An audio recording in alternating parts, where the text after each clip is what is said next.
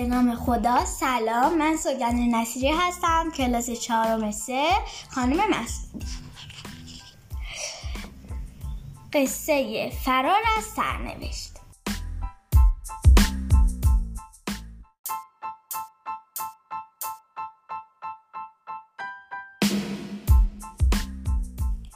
یکی بود یکی نبود. غیر از خدا هیچ کس نبود. سلیمان پیامبر ساعتی از روز را در ایوان قصر خود می نشست و به مشکلات مردم رسیدگی می کرد. هر کسی تقاضا یا شکایتی داشت و یا مشکلی برایش پیش می آمد. در آن ساعت نزد سلیمان می رفت و از کمک یا راهنمایی او بهره می گرفت.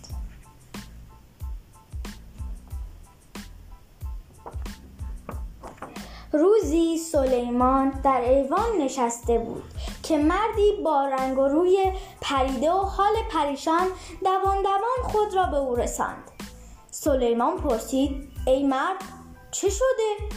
چرا اینقدر مضطرب و پریشان هستی؟ مرد در حالی که صدایش میرزید گفت ای پیامبر خدا امروز وقتی از خانه به طرف دکانم می‌رفتم.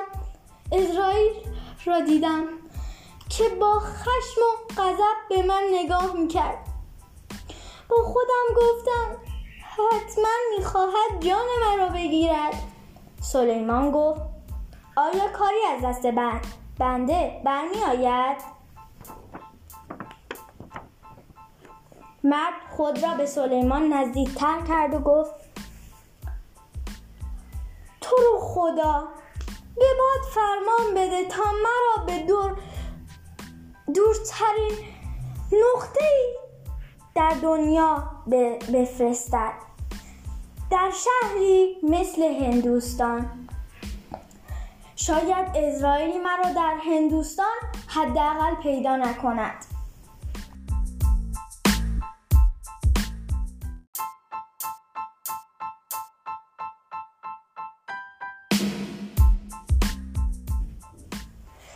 سلیمان به باد فرمان داد تا با شتاب او را به هندوستان ببرد. روز بعد وقتی که سلیمان برای رسیدگی به کارهای مردم در ایوان قصر خود نشسته بود چشمش به اسرائیل افتاد که از آنجا عبور می‌کرد. او را نزد خود فراخواند. اسرائیل با ادب و احترام روبروی سلیمان پیامبر ایستاد. سلیمان به او گفت چرا در کوچه و خیابان راه میافتی و مردم را میترسانی؟ برای چه آنطور با خشم و غضب به آن مرد بیچاره نگاه کردی؟ نزدیک بود ترس از جانش بیرون بزند. اسرائیل گفت ای پیامبر خدا! نگاه من به آن مرد از روی خشم و غضب نبود بلکه از روی تعجب تعجب بود. سلیمان پرسید تعجب برای چه؟ اسرائیل گفت دیروز پروردگار به من فرمان داد تا جان آن مرد را در هندوستان بگیرم.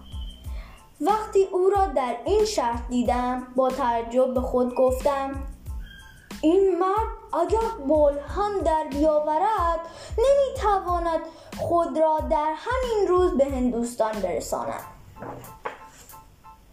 سلیمان پیامبر آهی کشید و گفت بیچاره نمی‌دانست که از تقدیر نمی‌تواند فرار کند.